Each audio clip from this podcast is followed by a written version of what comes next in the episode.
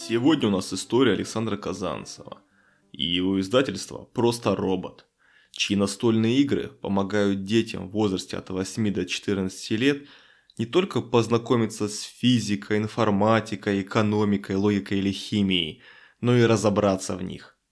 Да, вечерние посиделки в монополию или колонизаторов – это отличный способ провести время с семьей, но ребенку нужно больше – Ему необходимо расширять кругозор, прививать интерес к разным сферам, давать экспериментировать и пробовать новое. Просто робот – это не безликое издательство, которое печатает и выводит на рынок образовательные настольные игры. Это семейное предприятие, где верят, что время с ребенком бесценно. Это коллектив, откуда фонтанирует стремление преподавать и обучать. Это пионеры российского рынка, чью первую игру «Битва големов» рублем поддержала компания Microsoft. Герой-слушатель, в сегодняшнем выпуске подкаста «Ода делу» мы узнаем историю издательства «Просто робот». Мы изучим становление и рост индустрии образовательных настольных игр в России – мы выясним нашу специфику краудфандинга и ее тенденцию к переходу на предзаказы коробок с игрой. А также мы узнаем о сложностях в работе типографии и продажах физической продукции на зарубежные рынки в последние полтора года. Александр, какая дорога привела вас в индустрию образовательных настольных игр? Так, ну, надо историю начать с вообще 2007-2008 года. Да, начнем даже еще раньше. Вообще у нас как бы семья преподавателей. То есть я вузовский преподаватель, меня сейчас уже, я преподаю с 99 -го года, когда я первый раз пошел в школу информатику преподавать, еще будучи студентом э, там пятого курса, как раз бакалавриат закончил. Э, жена у меня преподаватель информатики и математики, вот, и 2007-2008 э, год я увлекся Linux. Когда появилась эта наша школьная вот эти все истории с Microsoft, используя с Поносовым и тому подобное, и я создал дистрибутив Linux на базе Mandriva Linux образовательный и так далее. И так поехало, поехало, поехало, стал одним из разработчиков школьного дистрибутива, когда вот эта вся история была, которая, конечно, умерла в 2013 году, государству стало неинтересно играться с ним. Но э, я познакомился с хорошими разработчиками, там, с хорошими компаниями, и э, мы придумали с женой в 2010 году э, робототехнический конструктор мощный этот Scratch Duino, который сейчас развился в проект Робо. И в 2013 году просто наши пути с текущими владельцами компании разошлись. Разошлись мирно, как бы, а у них видение было франшизное построение, у меня видение было там развивать конструктор и так далее, и встал вопрос, а что делать? Потому что направление интересное, направление образовательных как бы игр надо делать. А делать второй конструктор смысла не было уже, тогда на рынок пришел Лего массово, как раз э, зашел Лего и другие вот конструктора, и мы стали смотреть нишу, и в это время примерно же появилась игра Roboturtles. Это на э, один из программистов Google ее сделал, на Kickstarter там на миллион с копейками долларов собрала, и потом Синфан купила, и мы решили, я такой решил, «А давайте сделаем игру по программированию. В России игр-то не было. Вот, а у Roboturtles был один недостаток. Она была для детей там 4-5 лет. То есть она не подходила для детей старшего возраста. И вообще, в принципе, когда стал я нишу изучать, обнаружилось, что для детей младшего школьного и среднего возраста по школьной программе игр-то не существует как таковых. У нас есть очень хорошо представлена дошколка, очень хорошо представлена обучалки вот эти различные, там, дроби, считать, учиться и так далее. То есть, ну, это модные игры, которые там в первом классе, максимум во втором используют. Один раз поиграли с ребенком, два раза все, им уже неинтересно, изучили тему и ушла. А такого качественного, чтобы игру можно было много раз разложить, чтобы она была похоже на полноценную настольную игру, не на учебник, то что дети вообще терпеть сейчас не могут. Они сейчас и читать не любят, и учебники не любят, да, все. И э, родилась идея вот, э, сделать игру по исполнителям, как таковым. Я вообще фанат сам, когда в школьном возрасте увлекся компьютерами. Это Роботландия, это роботы-исполнители, Кукарачи и так далее. Вот, и мы решили так, сделаем голему битву. Потому что все любят роботов, роботы должны боевыми быть, тогда еще опять и массовые, и трансформеры были, и морской рубеж, и прочие такие фильмы, популярность были боевых роботов. И придумали игру. Я ее придумал, достаточно протестировал, добавили туда то, что необходимо как в школьном курсе в более старшем возрасте, это циклы, условия, чего не было у конкурентов. И пошел я с этой игрой к издателям. Думаю, так, крутая игра, давайте ее издадим. Начал мыкаться, мыкаться, везде постучался где можно. А, надо понимать, что это 2013 год. Тогда еще не было вот такого огромного числа издателей, не было такой популярности настольных игр. Было Hobby Games, была Мусагра, которая еще с Hobby Games не, не объединились совместно, а была Звезда, ни Крауд Репаблика еще не было, ни Гаги, ни Борд Цепелин, вот этого всего не было. То есть было там 5-6 таких издательств, которые занимались настольными играми. Ко всем сходил, ко всем постучался, везде ответ один. Наши менеджеры поиграли, это неинтересно, оказалось. Потом сам съездил уже несколько раз на выставки, два раза был на Игроконе, тоже показывал игру там, рассказывал. И такого интереса не нашел. А, но уже более плотно так пообщался вообще с издателем, сказали, это нишево.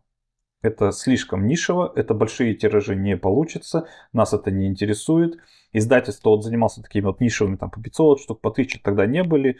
Понятное дело, что 5000 там сложно издать, продать, и поэтому плюнули. Я такой решил, а рискну-ка я сам этим делом заняться. И первый раз поставил на краудфандинг игру, ничего не понимаю в издательском бизнесе. Ну, точнее как, я в типографии два года проработал дизайнером, на самом деле, все, ну, как бы весь цикл создания полиграфии я знаю.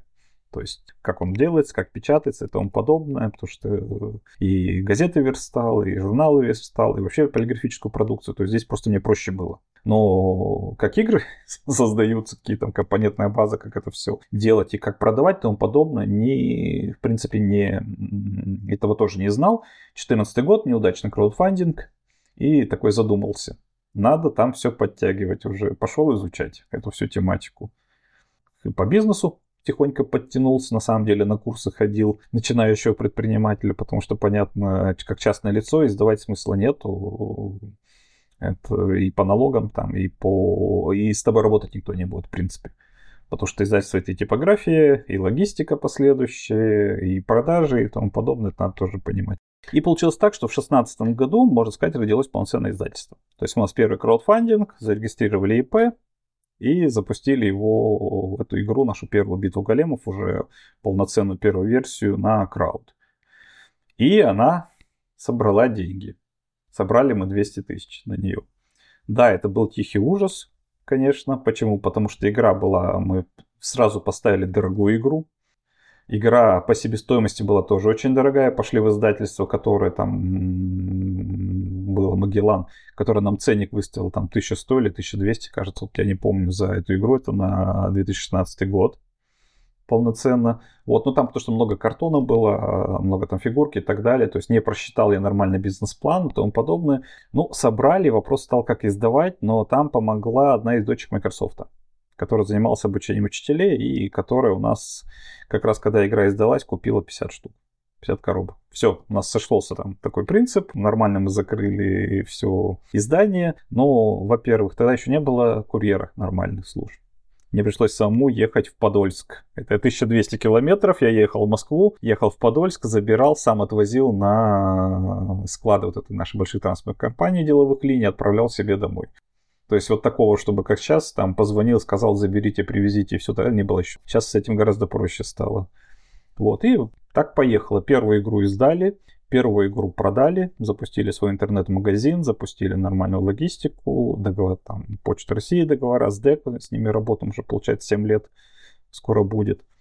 И там стал вопрос, а что дальше делать.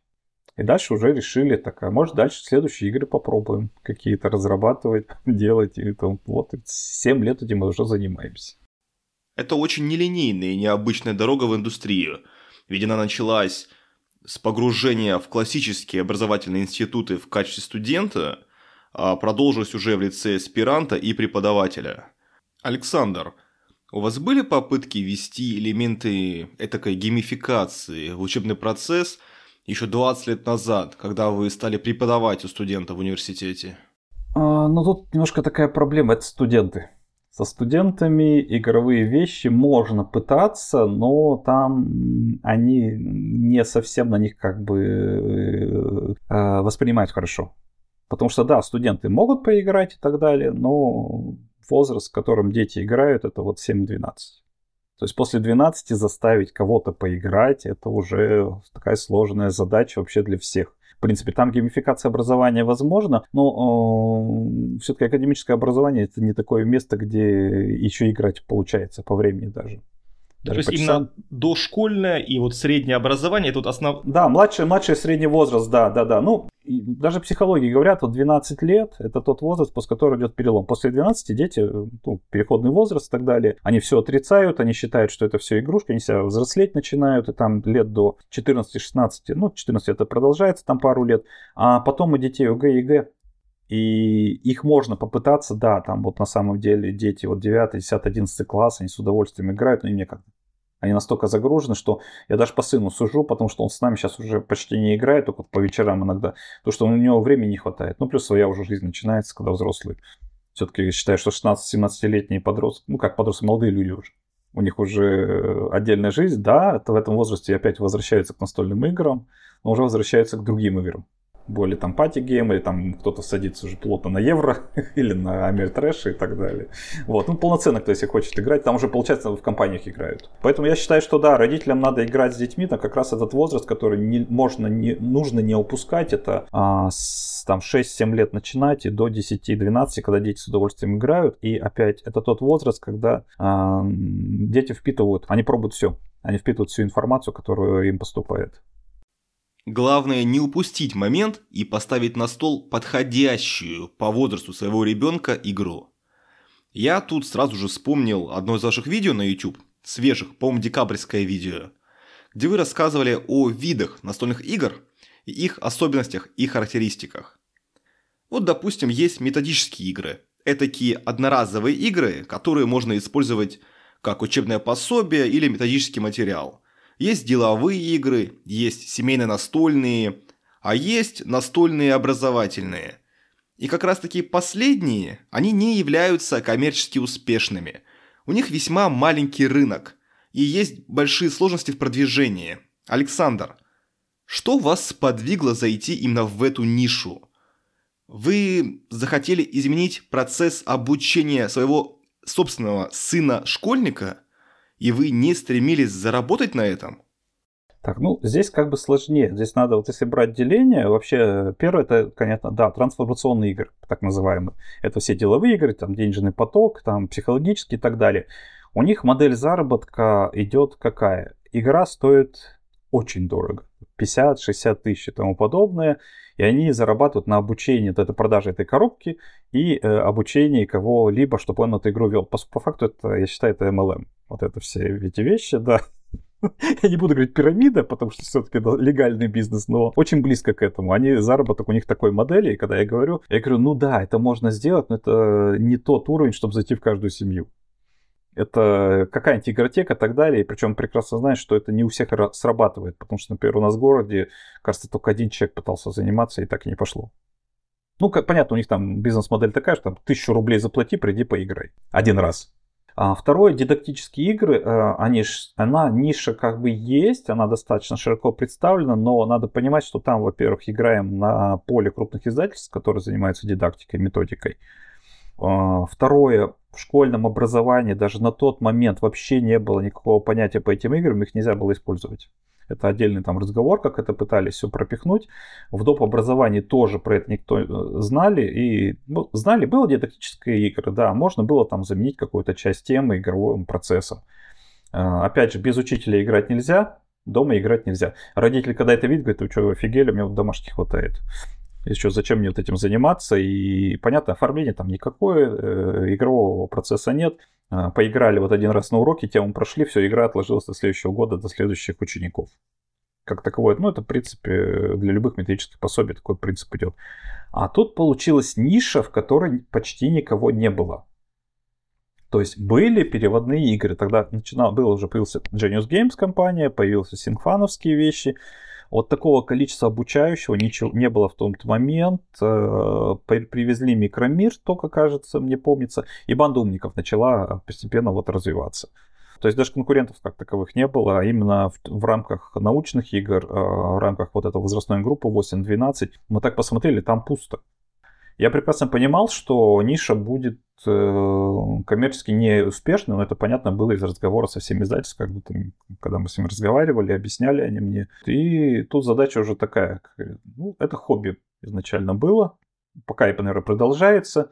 И как говорят, а зачем, а почему? Я говорю, ну вот кто-то, как говорится, ищет э, утешение в крепких напитках. У кого-то, у кого-то хобби там корабли там собирать, деньги тратить, кто-то на огороде копает хотя тоже убыточное дело в какой-то степени, да, возиться. Вот. А я говорю, занимаюсь играми, потому что мне это интересно, и я для себя тут два варианта. То есть первый это, может, какая-то миссия, дать детям российским нашим вот эти интересные игры, ну, куда-нибудь вылезет оно, когда изначально запускали. А второе, ну, здесь еще был какой еще момент. Первый, у меня жена осталась безработной в 2013 году, и просто ей сделали ИП.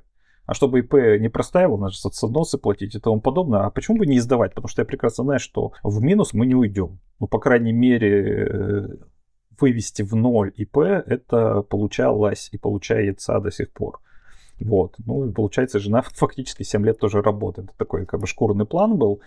И третий, ну, мне самому интересно было поднять, во-первых, свои навыки, и как издателя, и по бизнесу, и по художника, как дизайнера, как таковой вот. И, ну, поэтому рискнул. Что я сам, я понимал, что да, денег тут не будет, я понимал, что это не формально будет в хобби, а, но и понимал, что это, наверное, все-таки, может, кому-то будет интересно. А какие именно вы ошибки совершили в 2014 году, когда в первый раз вот а, вышли с идеей собрать деньги на краундфандинге для вот вашей игры «Битва големов»?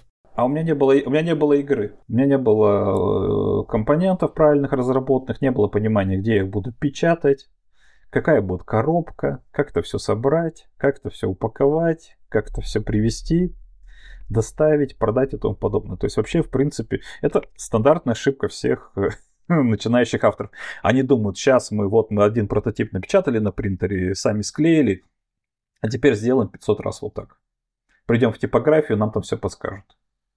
И в результате, э, понятно, не просчитано ни цены, ни бизнес-модели, ни понимание как что понравится, вообще даже не понимание краудфандинга как такового, оформления, и, и, понятно, провал был. Гарантированный, теперь уже понимаю. А как именно работает краудфандинг в России в отношении настольных игр? Вообще есть отличия от западных практик? И был ли у вас, Александр, опыт, ну и может быть стремление выйти на западный рынок со своим собственным продуктом? Так, ну смотрим. Сейчас, в принципе, изначально краудфандинг был 100% калькой с э, Западом. То есть, когда появился Boomstarter, это была и Планета Ро, это, можно сказать, две кальки с э, Kickstarter и Indiegogo. То есть, по сути дела, Boomstarter, Kickstarter, Indiegogo, Планета. У них даже принципы были одинаковые работы. Вот. И все издательства там пытались начать работать издаваться и так далее, и деньги собирались. На самом деле это была новая какая-то вещь, в магазинах такого не было, у издателей такого не было, что какие-то интересные игры собирали деньги на издание. Вот. Издатели как работали, либо они издают что-то, либо не издают, в принципе. Вообще не было понятия предзаказов игр, как сейчас массово. Вот. И тогда эта модель хорошо себя работала, она собирала достаточно много средств, но впоследствии получилось как, что все издатели решили, а зачем нам давать платить комиссию краундфандинговым платформам. И с них постепенно начали слезать и делать просто предзаказы у себя на сайте. Они когда базу набрали уже достаточно пользователей и себе ими сделали, и поэтому теперь, если посмотреть тот же краудфандинг, он есть по факту. То есть ты собираешь деньги на то, что издается впоследствии. Просто принцип такой, что краудфандинг ты можешь собрать, можешь не собрать. Издатель просто тебе гарантирует, что типа, если даже мы не соберем, мы все равно издадим. Ну, хотя чую тоже так же, наверное, некоторые и тоже не собирают и не издают. Вот. Если посмотрим сейчас, например, Crowd Games, это та же компания, которая начала с краудфандинга, начала с Kickstarter, ой, то есть Boomstarter конкретно. Вот, посмотрим те же фабрику игр, те же лавку игр, другие. Они сейчас все собирают средства у себя на сайте. Единственный э, сайт остался, который для краудфандинга, это карманный сайт, по сути дела, Hobby Games, тут они это не скрывают, это Crowd Republic. Вот там м, издаются сторонние проекты, э, потому что там все-таки аудитория такая нишевая. То есть, если мы посмотрим обычные сай- э, краудфандинговые платформы, там сейчас собирать уже сложно стало, я считаю, уже невозможно. То есть, по сути дела, там не стало аудитории, ее самому надо приводить. Поэтому можно сказать, что краудфандинг, с одной стороны, умер в стране. Я смотрю на сборы, я смотрю на то, как собирают другие проекты, смотрю на поддержку. Народ уже так массово не готов нести деньги непонятно кому и неизвестно за что. Вот за идею, в принципе. Получается, что сегодня самая рабочая схема – это выстроить аудиторию вокруг себя, построить мощный бренд и при выпуске новой игры спросить уже свою теплую аудиторию, готова ли она вложиться рублем. Даже, наверное, не просто спросить о готовности поддержать игру, а деньги собрать уже с нее. Да, да, и так все и делают сейчас. То есть это, в принципе, предзаказы таковые идут. Вот. А зарубежка у меня опыт был, и на самом деле это был самый обидный опыт для меня, потому что ну, Kickstarter изначально не работал же ни с кем из таких стран, там Stripe, и они изначально как большая семерка, как я называю, только работала. Вот, а Indiegogo, они работали со многими странами. В 2014 году мы запустили проект с Израилем, с израильскими у меня э, партнерами. Он начал нас успешно собирать деньги, и через неделю после запуска проекта Indiegogo сказал, что все, ребята, мы с Израилем не работаем что-то там случилось у них и так далее. Но они, в общем, все страны отрезали. Они тоже, кажется, на Stripe, кажется, перешли на платежную систему, поэтому у них из-за этого проект просто закрыли. А сама игра уже была переведена на английский язык и адаптирована под э, новый рынок сбыта?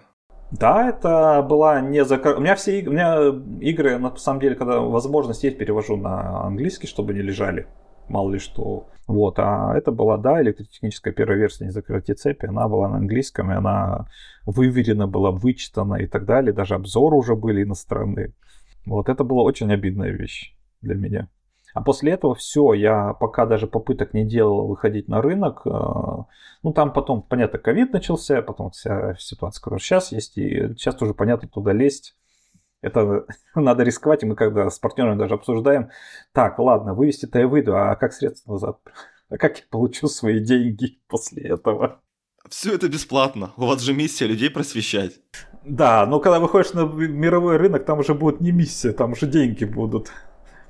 Там другие объемы и совершенно иная глубина рынка. Конечно, с большими ресурсами получится и новые продукты создавать, и больше блага, своей же аудитории давать. За 9 лет, что вы в индустрии образовательных настольных игр, наш внутренний российский рынок вырос. Выросли компании, появились крупные издательства. И как я понимаю, тенденция последних лет – это переход в цифру, в онлайн. Та же банда умников трансформируется, превращается в этакий phygital продукт.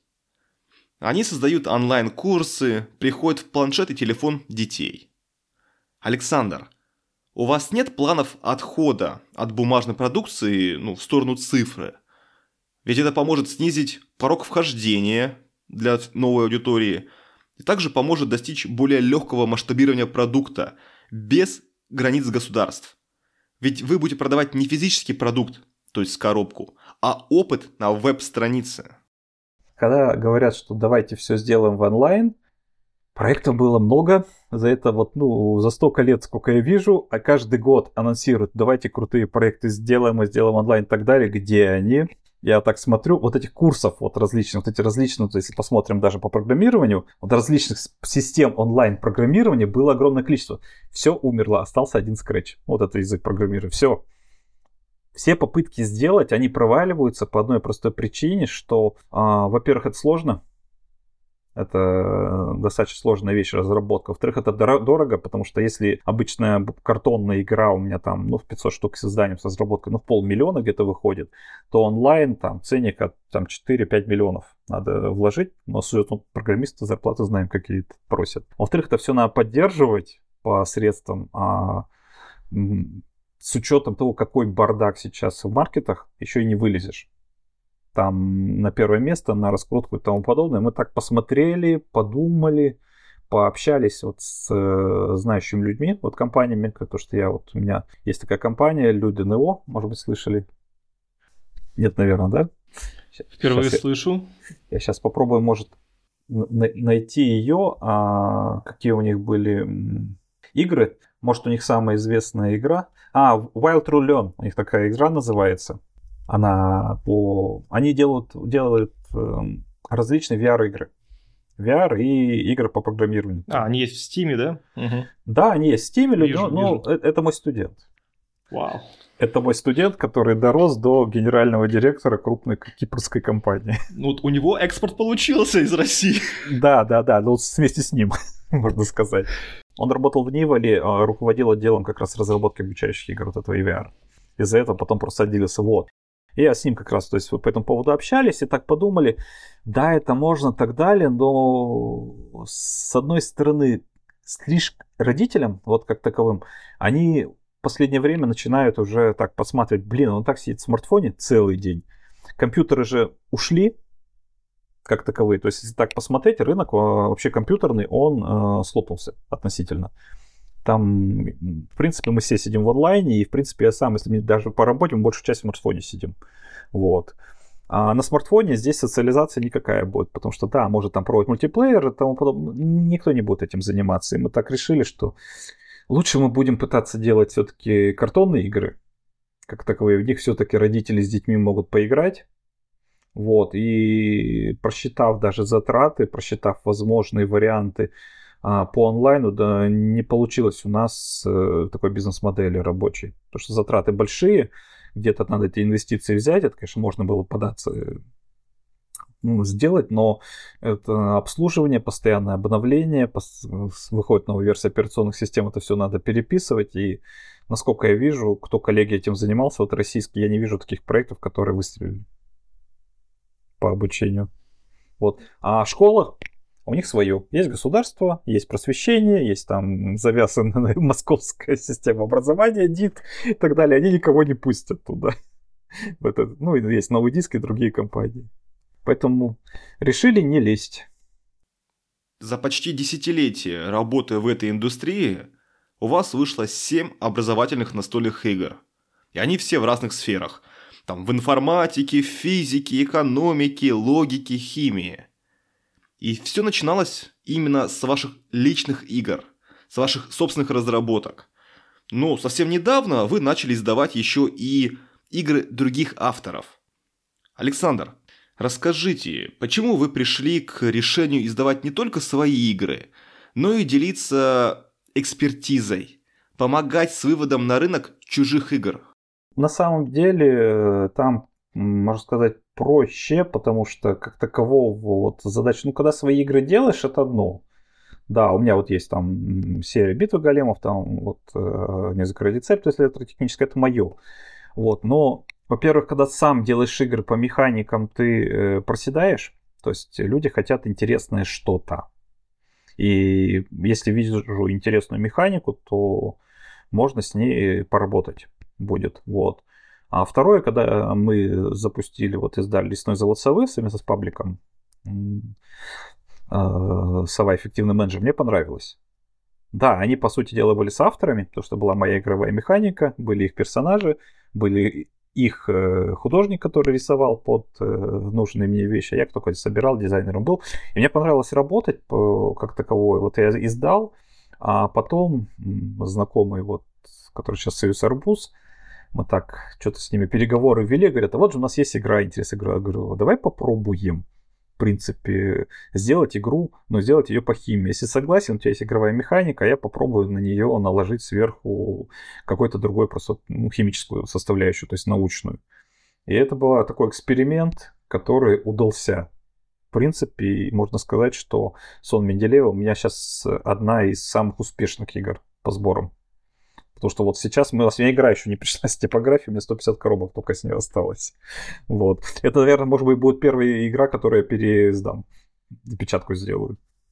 Вау, то есть это будет прям новое действие вашей бизнес-модели. Да, да, да, да, да, полноценно, потому что как, меня, я чувствую, что сейчас, потому что предзаказ мы как бы он так ну, плавающий, но когда мы знаем точные сроки и продажи, может, эти 150 коробок, да, они уйдут, потому что там уже э, школа и так далее, хотя там пизналы.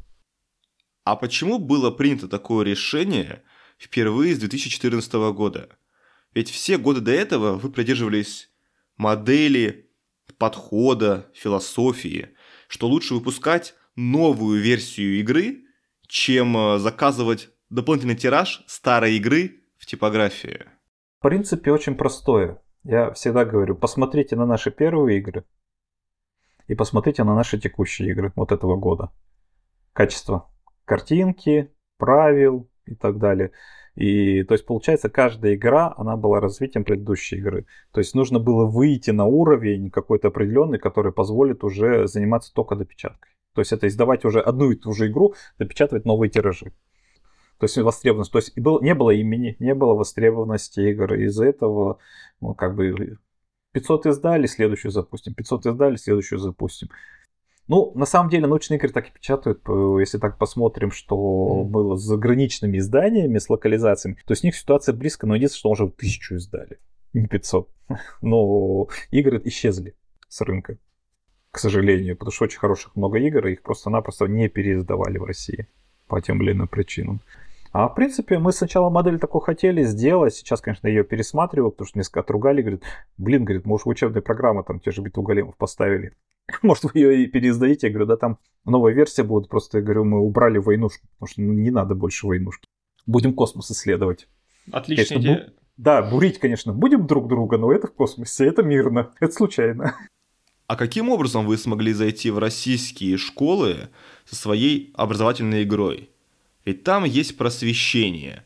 Вот этот огромный издательский дом, который вообще никого не пускает со стороны. В чем ваш секрет успеха-то?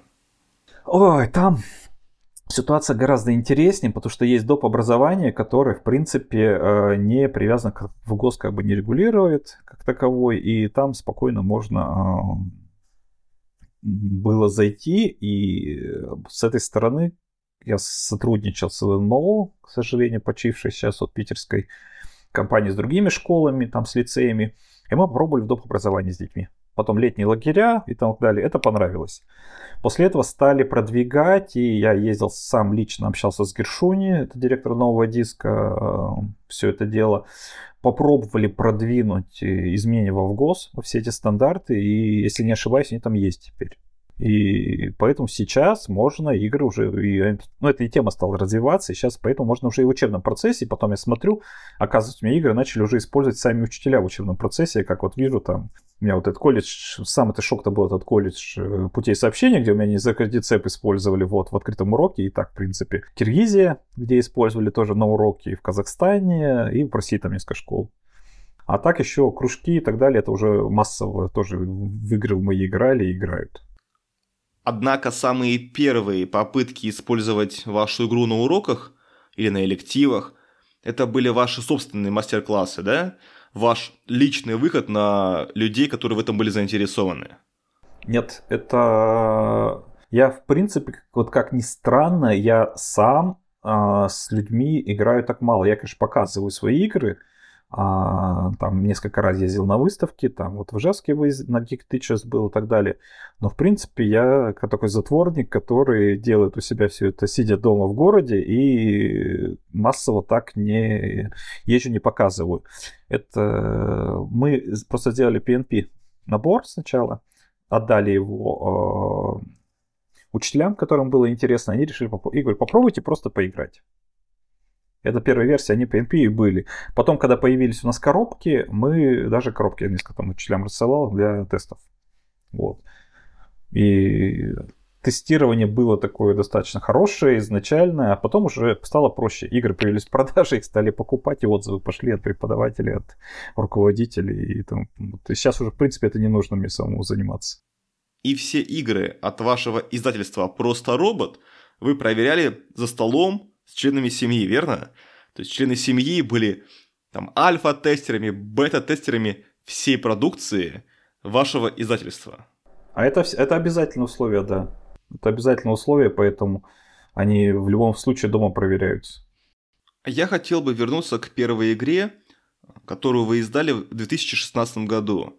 Ведь этому предшествовали целых два года раздумий о том, как же исправить свои ошибки, еще было время на общение с гильдией разработчиков настольных игр, а, было участие на фестивале Игрокон, изучение опыта других издателей.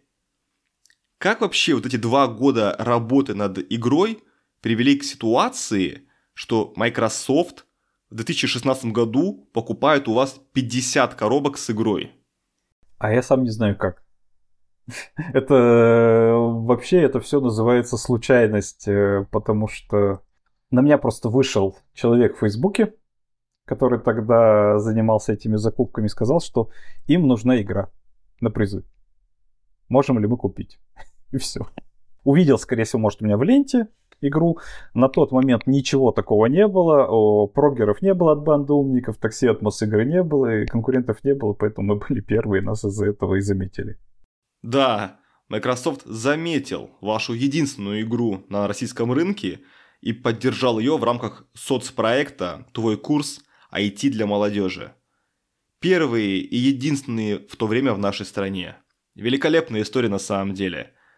Это удача, случай или алгоритм ленты Фейсбука помог – а я, не знаю даже, я не знаю, как это работает. Я вообще не представляю, как сейчас все работает по одной простой причине, что а, за 7 лет я познакомился с огромным количеством людей, авторов и так далее. То есть, вот, по сути, такой творческий коллектив уже даже появляется. У меня и художники есть в котором можно будет обратиться, если что. И авторы есть, которые можно там интересные, и преподаватели есть, которых можно сейчас попросить а, а, стать, ну, как бы, научными консультантами, помочь с игрой. То есть, вот, оно постепенно накапливалось, накапливается, накапливается по знакомствам. Вот.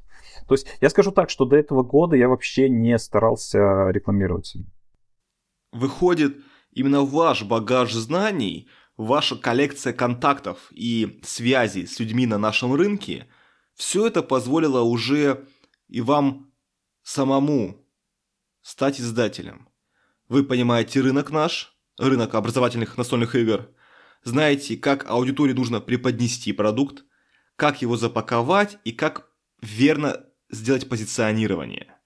Да, это да. Ну, тут, тут и интуиция с одной стороны, с другой стороны, опять же, я а, преподавал все-таки какое-то время в педвузе и сейчас туда вернулся. Это кафедра информатики и математики, поэтому я себе представляю, что, как, зачем и почему в этом направлении. Ну, преподавательский опыт, он, когда занимаешься научными играми, научный опыт, он обязательный, и опыт преподавания тоже обязательный. Вот.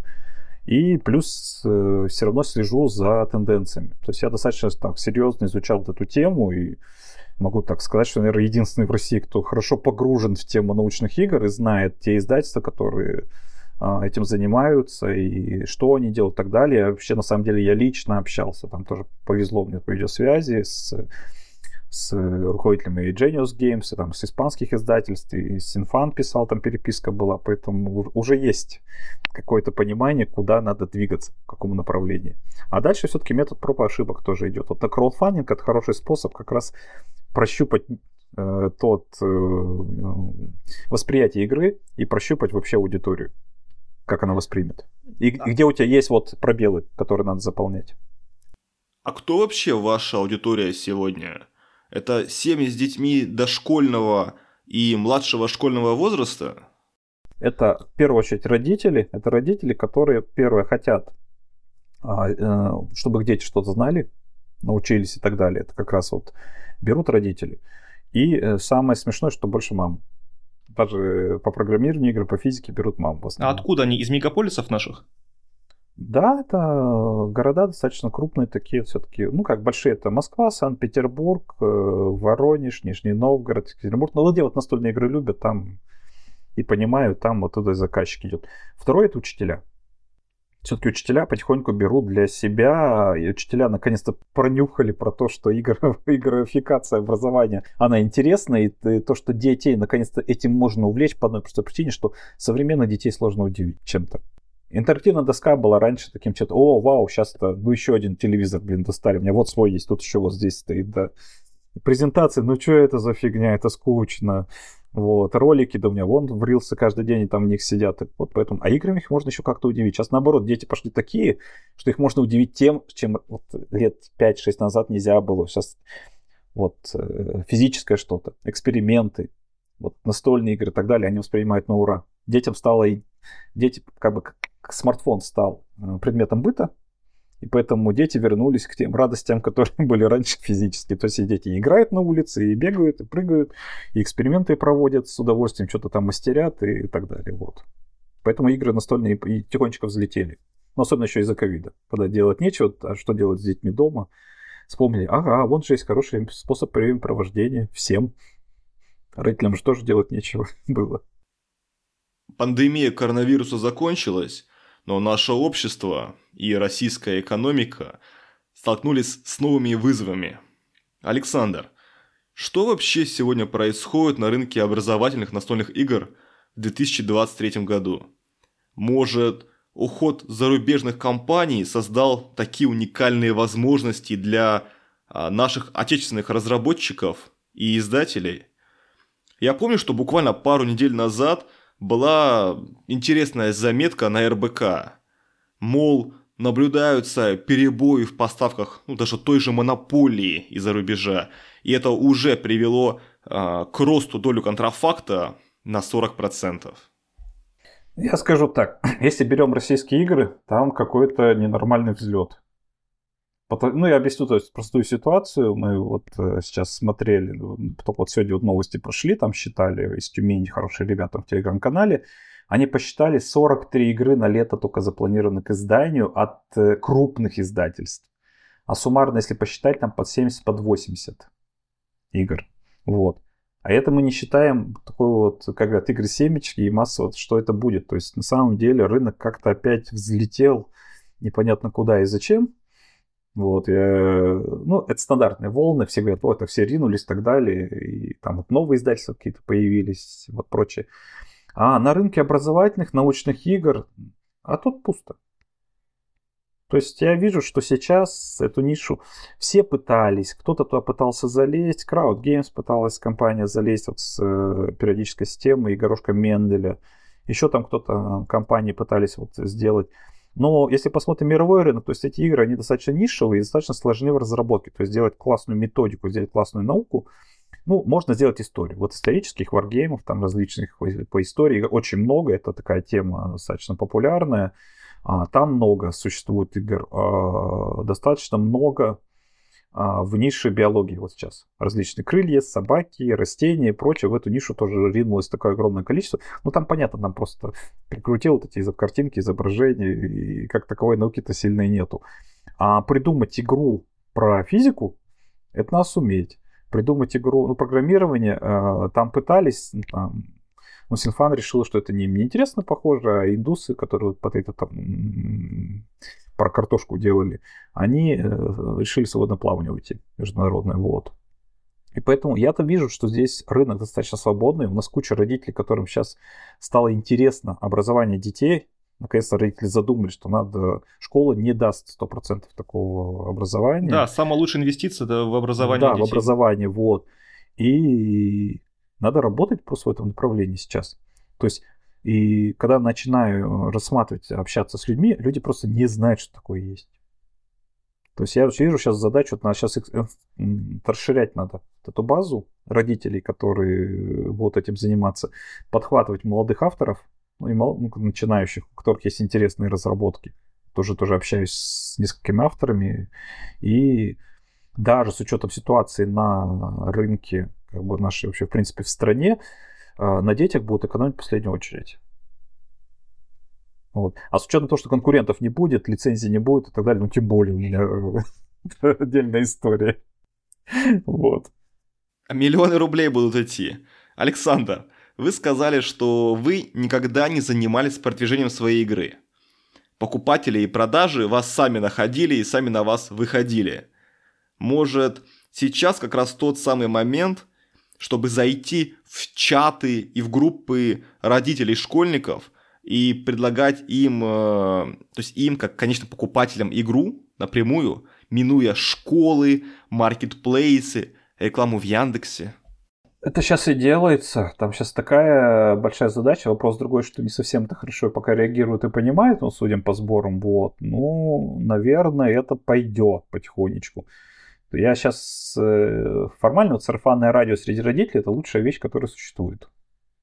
Ну, среди педагогов тоже, потому что, как говорится, если педагог, ребенок посмотрел на уроки, он придет домой и скажет, вот крутую штуку показали, купи мне такую же.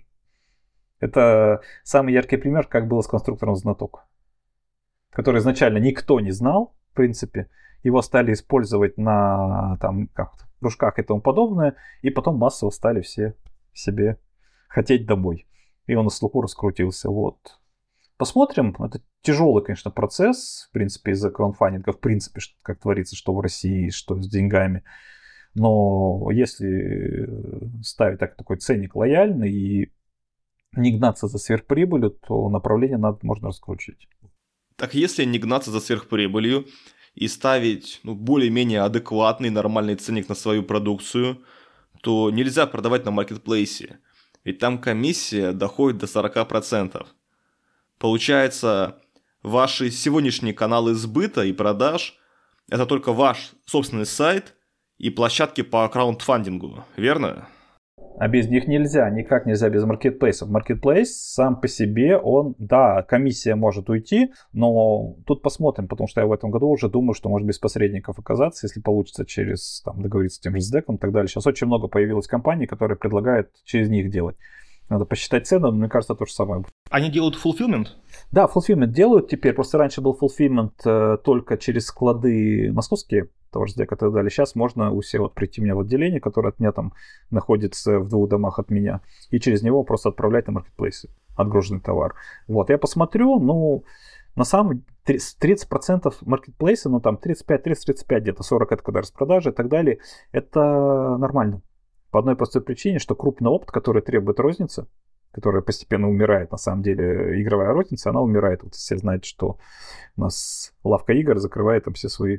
Так, если не ошибаюсь, лавка игр, кажется, ну, то есть офлайн розница уходит в прошлое.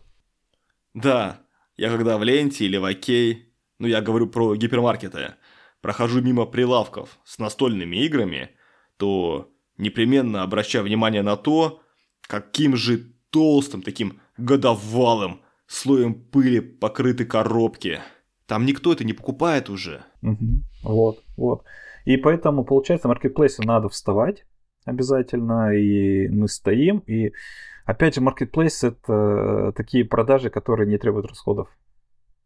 То есть их поставил, а на самом деле у меня проще. У меня есть агенты, хорошая компания, это издательство иначе вот, которые, ну, берут там небольшой процент, но я им отправляю там 100 штук утрированных коробок, и они их продают, и мне присылают деньги. Все-таки свой магазин это э, упаковка, это продажи, это чеки и прочее, прочее радость. В принципе, получается, ну просто получается краудфандинг это у нас как маркетинг, сбор предзаказов и тому подобное. Может, когда-нибудь дорастем мы до сборов предзаказов на своем сайте, вот, полноценном и издание там маленьких игр уже без предзаказов, а именно за счет э, оборотных средств, вот.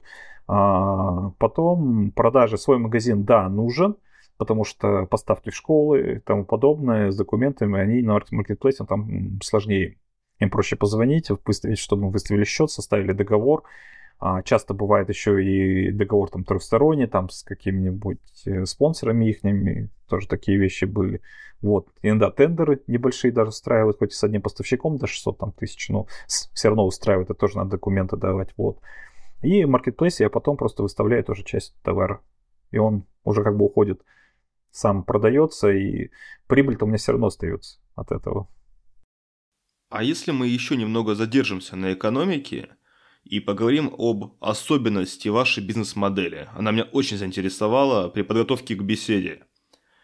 Александр, вам удается свести экономику предприятия под тираж в 500 штук, хотя считается, что настольные игры убыточные при тираже меньше тысячи коробок. На чем вы экономите? Ведь на качестве-то вы не экономите совершенно. Мы экономим на одной вещи. Экономим на своих услугах, на себе. То есть смотрим внимательно, что любая игра состоит из э, авторского гонорара, это авторы, раз. Это услуги художника-дизайнера, это э, услуги подготовки к печати верстка и тому подобное. Потом типография, Потом уже логистика, прочее, прочее, прочее. Как говорится, я тот человек, который всех подвел, забухал и ничего не отправил. Как в анекдоте было такое, да, называется. Вот. То есть, по факту, если у меня внешние авторы, да, я закладываю эти вещи, но пока, то есть, ребятам тоже говорю, вот кто это есть, говорю, авторам, я говорю, извиняюсь, сейчас много вы не получите, на таких тиражах прибыли не будет, но понятно, что даже если там положу вам и гонорары, к сожалению, тоже дать, э, ну, которые от 30 до 60 тысяч, не могу. Единственное, что я предлагаю, там, 10 тысяч наперед продаж. 10% от розницы. Вот. И это достаточно нормальные цифры. Ну, их примерно то же самое гонорар получается в итоге набегает. Просто не сразу. Вот. А они соглашаются, слава богу, им огромное спасибо. Ну, они все равно получают игры, получают известность и получают, в конце концов, небольшой ну, заработок в итоге. Ну, даже потому что, когда, если они там продадут, например, 50, ну, там, по 2, по 1800, даже если они по 180 рублей с каждой коробки будут иметь, это 100 штук продали, это уже 18 тысяч у них появилось. Ну, потому что, в принципе, экономика какая выходит, так вот даже начнем с того, что у нас сборы краудфандинга обычно а, закрывают а, там половина тиража, уходит даже чуть больше, она идет только на оплату типографии услуг с учетом возросших цен. Даже сейчас уже больше, сейчас где-то вот сон Менделеева 300 коробок, получается, мне просто ушли, эта сумма ушла вся на оплату. Вот. И поэтому экономика, э, верстаю я сам, дизайн я в конце сам как дизайн-директор, э, все это дома, э, склад там снимается небольшое место там за 1000 рублей в месяц, чтобы вести. Отправляю все сам же хожу, то есть когда вот есть коробки и тому подобное, все распечатываю, иду просто на склад и сам все упаковываю, сам все отправляю. Вот.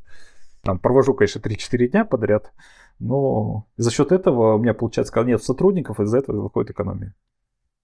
Потому что если бы у меня были сотрудники, мне надо было платить зарплату, у нас, ну, формально у нас ИП из одного человека. То есть я работаю на общественных началах. Вы сказали, что, что расходы на типографию ну, сильно возросли за последние полтора года. Что вообще сегодня происходит на рынке вот, типографии? Бумага, краски, они появились на рынке-то? Это все есть. А, единственная проблема, что сейчас, во-первых, куча народа ломанулась печатать игры. Во-вторых, проблема с запчастями. Вот, у нас сейчас вот как раз был в типографии в Кирове, где напечатали, и там тоже сказали, вот у нас, говорит, у них сломалась клеевая машина. А вообще в стране самая смешная проблема с печатью коробок для игр. Это вообще такой вещь, то что очень много печатали в Финляндии и так далее. Коробки печатали за границей, а сейчас все ринулись печатать в России, а у нас нет столько типографии и оборудования, которое это позволяет делать. И карты быстро печатают, вырубку быстро делают, коробки нигде не, быстро не печатают, очередь до двух месяцев. Сегодня типография выполняет заказ за два месяца, а раньше это было около 30 дней, да? А, раньше мы могли игру напечатать за две недели. Сейчас из-за коробок, из-за этого срок там два месяца где-то примерно. Да, больше. Вот. И получается так, вот у них сломалась клевая машина, запчасти раньше везли из Москвы три дня, сейчас запчасти нет. Везут с Казахстана две недели. А как у вас выстроены отношения с типографией? Вы последние семь лет с одной и той же работаете? Нет, мы работали с Магелланом сначала, но не понравилось. Ни по ценнику, не то, что там вообще, в принципе, далеко от нас, они в Москве, они в Подольске находятся, а с одной типографией, потому что они находятся в Кирове. Киров от меня находится в трех часах. На поезде в трех часах и на машине теперь в трех часах сейчас дорога есть. Поэтому от них отправить к нам КАМАЗ к нам, во-первых, это дешево, там порядка 5-6 тысяч партию привезти, а во-вторых, это быстро. То есть мы курьера, например, даже можем послать и так далее, а это в день это не приезжает. Ну и понравилось их отношение, да, они, да, там долго печатают и тому подобное. Ну, во-первых, цена хорошая, так, постоянные партнеры. Во-вторых, а, у меня с ними нет никаких проблем, что когда макеты отдаю, уже, во-первых, знаю, что они могут и тому подобное. Во-вторых, они даже какие-то косяки просто пишут, «А у вас тут вот что-то вылезло. Либо даже предлагают, у вас осталось свободное место, давайте вам бесплатно туда допечатайте. Или как вот с мешочками было, там вот что-то, давайте вот вам мешочки получше сделаю. У нас получилось их заказать побольше, давайте к нам в общую партию. Поэтому были мешочки одни, а сейчас, если там посмотреть на фотографию, по сну Менделеева, мешочки, которые в рознице стоят 300 рублей. А мы их поставили, по сути дела, всем подарок. Подарок, да. Я вас слушаю, Александр, и складывается впечатление, что все проблемы, с которыми индустрия образовательных настольных игр сталкивается сегодня. Все решаемо. Индустрия растет. Больше авторов и больше издателей игр появляется. Типографии работают. И продвижение в онлайне, в цифре или напрямую в чатах с родителями работает. Как вы вообще видите дальнейший рост вашего предприятия из, э, и, наверное, его трансформация из хобби в малый бизнес? Да, нет, ну, понятное дело, их хочется вырасти наверх. То есть, ну, у меня мечта, во-первых, тиражи поднять. То есть, когда я издам тысячу хотя бы игр, это будет уже такой скачок вверх. Второе, надо выходить уже на чисто с э, игр от образовательных, научных, пускай они будут основным направлением, на коммерцию. То есть заниматься еще разработкой игр под заказ, э, заниматься разработкой, я пока продвигаю такую тему, вот стараюсь, пока еще не очень получается. Но коллеги этим занимаются просто все. Сувенирной продукцией со своими играми, мерчем и тому подобное. Да, там небольшие денежки, потому что там небольшие заказы, но а, это то направление, которое дает чистые средства, идет сразу которые можно потом реинвестировать в те же научные игры. И а, у меня задача все-таки сделать, э, ну, направо первое, это создать сообщество, поднять родителей, которые интересно это делают, чтобы все это с сарфаном радио шло, шло, шло, потому что у нас огромное число школьников, огромное число детей, и детей все больше и больше становится, на самом деле, только небольшое падение сейчас есть, но если объективно взять, детей стало гораздо больше, чем там в 2016 году, до того возраста школьного. это потенциальные покупатели, которые родители более осознанные состают, и надо просто предлагать э, хороший такой качественный продукт. И вот тут направление рекламы, направление самого роста развития. Второе, сейчас эм, именно уходить от своих собственных игр, именно заниматься издательством, то есть уходить на продюсирование игр. То есть я вот так вижу и пытаемся вот сейчас, потому что такой мини-анонс, сейчас ведем переговоры с классной игрой про котиков, которые будут про физику не все любят это. Вектора это прыжки котиков, котику надо допрыгнуть и так далее. Но интересная игра, там, типа филлера, но позволяет детям изучать э, геометрию и физику. Вот, ее... И плюс у меня там математика, русский язык просят, и вот с авторами переговоры идут, я надеюсь, что что-то вот из этого вырисуется в ближайшее время. И, опять же, за границу тоже не убирая вообще в принципе. А, по загранице есть переговоры. Даже Европа и так далее. Там есть э, интерес есть к играм. Там такого нету. И обращаются люди и так далее. Но это решаемые все вопросы. Посмотрим, куда переговоры уведут. Но я это не, не, пока не убираю это направление. Ну и еще одна вещь это инвестиции. То есть я сейчас буду пытаться уже, во-первых, грантовая политика. Наконец-то что-то нашли, куда мы можем залезть по грантам, потому что говорят, ну, государство и тому подобное. Я говорю, это все-таки те деньги, которые в образовании, оно всегда убыточно, на самом деле. Вот, и без грантов развивать его сложно. Вот, и э, инвестиции тоже, и люди думают, кто-нибудь, может быть, э, и захочет проинвестировать в этом направлении. Даже потому что сейчас, э, хоть говорю, что убыточно, на самом деле небольшая прибыль есть. И вот когда у меня предложение, там, делал, как 100 тысяч там вкладываете, и там в течение года вы 120 возвращаете назад, это гораздо выгоднее, чем те же акции, которые непонятно куда прыгают, или банковский процент.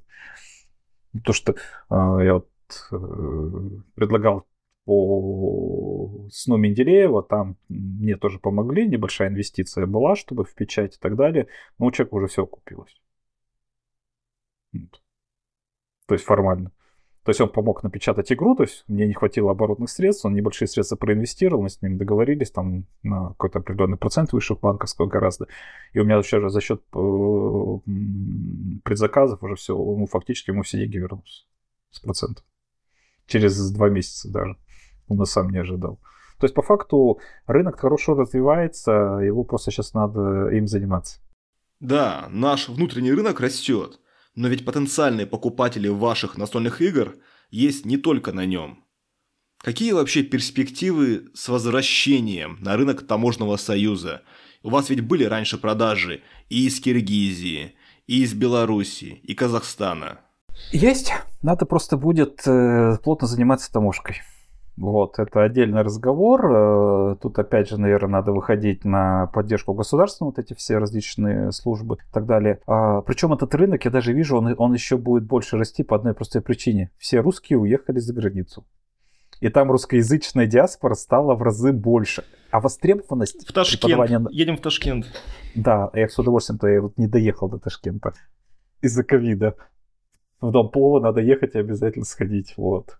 Поэтому туда будем пытаться, ну, у меня, у меня как, какая такая ситуация получилась, то есть э, из-за ковида, там, из-за всех проблем, мы по факту с 7 лет мы не работали полтора года, ну, даже два, можно сказать, и у нас, у меня не осталось игр, вообще не осталось игр, то есть они не были никому нужны, с одной стороны, а потом так резко все стало так вот, все игры раскупили, в маркетах раскупили, все раскупили. И получилось так, что 22 год мы встретили без игр на маркетах. И на складе вообще никак. Вот, там последние одиночные игры продавались там в течение, там, может, года где-то ну, в отдельных магазинах, где еще оставались. И люди бегали, а где купить игру? Да вот только вот осталось там, вот там осталось там все.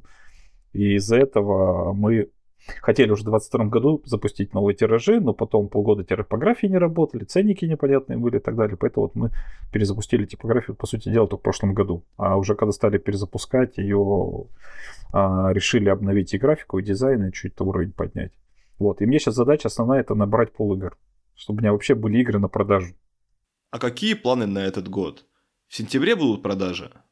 Ну как, э, сон Менделеева 20 июня должен уже прийти на склад. Наконец, думаю, если сейчас починит, то в понедельник следующий узнаю, пришли им детали или нет, то они клятвенно обещали типография мне 20 июня уже коробки прислать.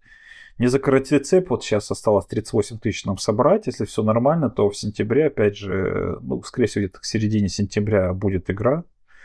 Вот, а после этого будем запускать также, может, через мини-краудфандинг, пока еще. Вот, дополнение для сна Менделеева, потому что там достаточно много игр уже продано, и, скорее всего, дополнение спокойно также тиражом уйдет, поэтому 25 новых элементов будет полноценных карт.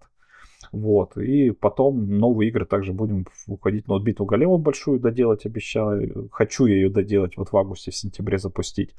Вот которая космическая. И вот новые игры. То есть, скорее всего, идет про котиков и физику. Было ноль, осталось 6 продуктов. 4 игры и 2 дополнения. И это будет на маркетплейсах, да? На Озоне, на Wildberries. Надеюсь. Потому что чувствую, говорю, может до туда не доехать, если так пойдет. Ну, там посмотрим, как будет, потому что если будут игры продаваться, вполне возможно, уже можно на развитие даже подаваться, там, даже кредиты взять на развитие будет. Ну, это уже опасно, но такая перспектива рассматривается.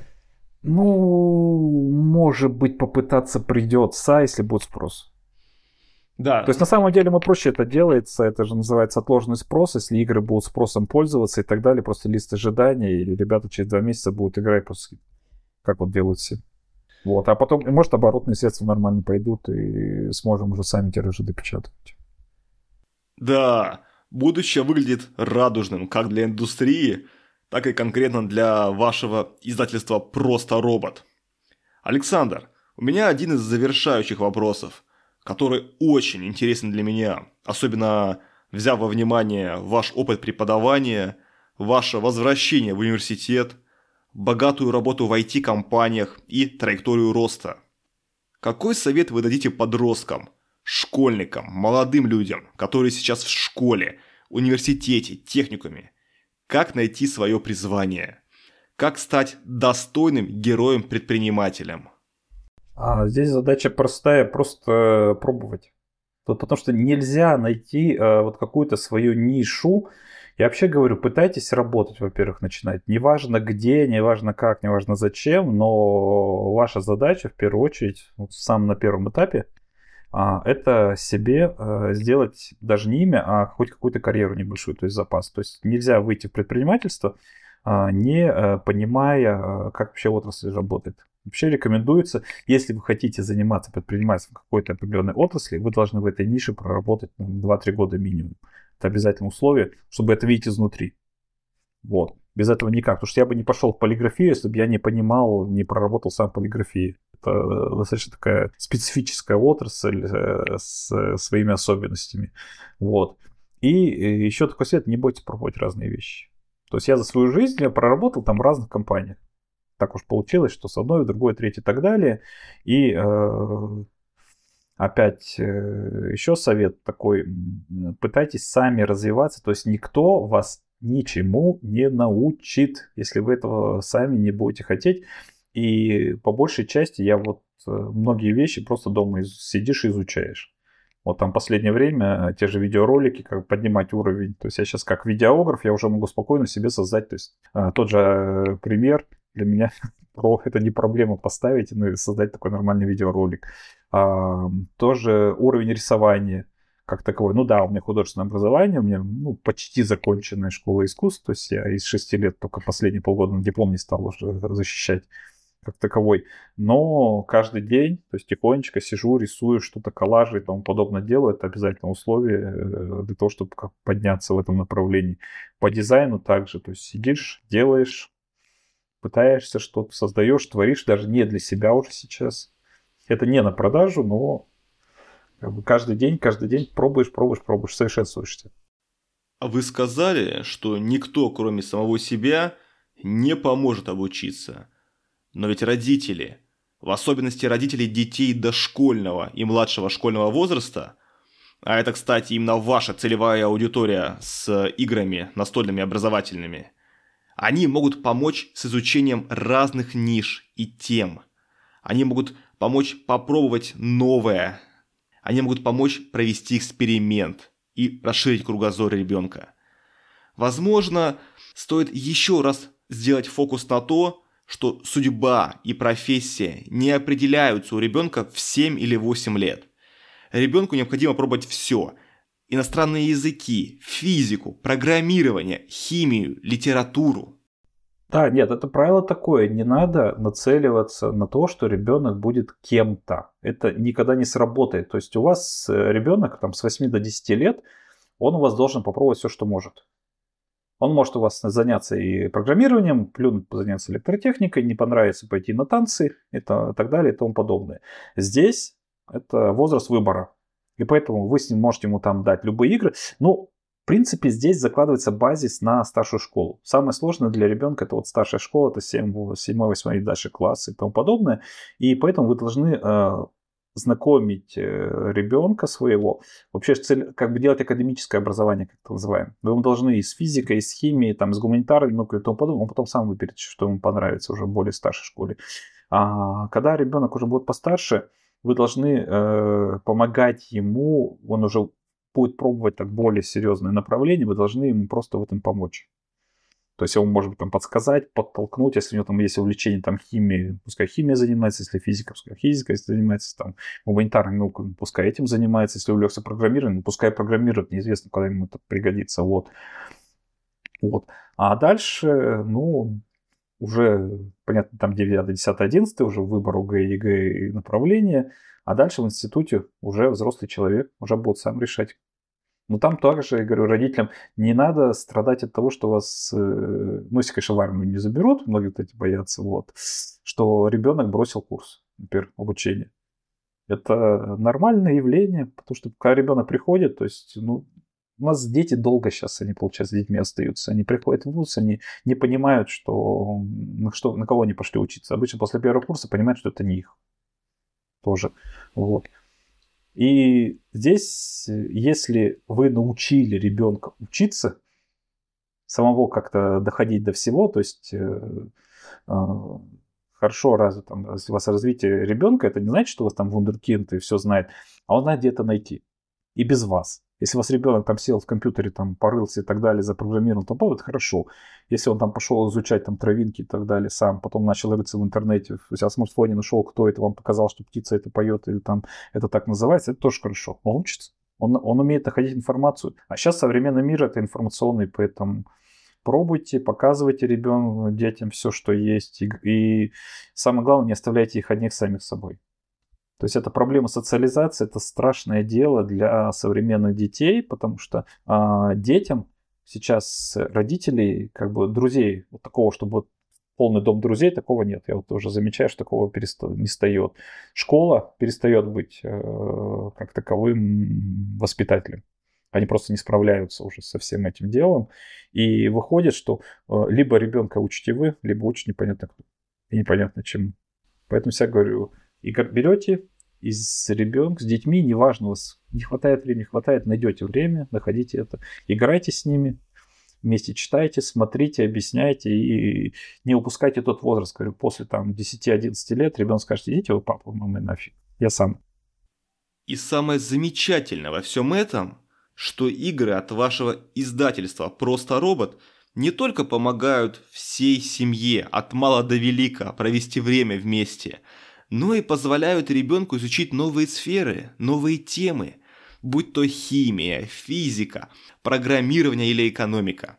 Александр, расскажите, пожалуйста, как нашим героям-слушателям лучше всего следить за ростом вашего предприятия, за вашими достижениями и, возможно, сделать заказ или предзаказ вашей игры? Да, ну здесь просто самое главное, просто робот РФ, либо просто робот.ру, наши домены, наши сайты. Достаточно, еще проще скажу так, вводите в браузере просто робот, и я скажу так, я до SMM ничего не делал, но никого там на первых местах, кроме нас, не будет, да.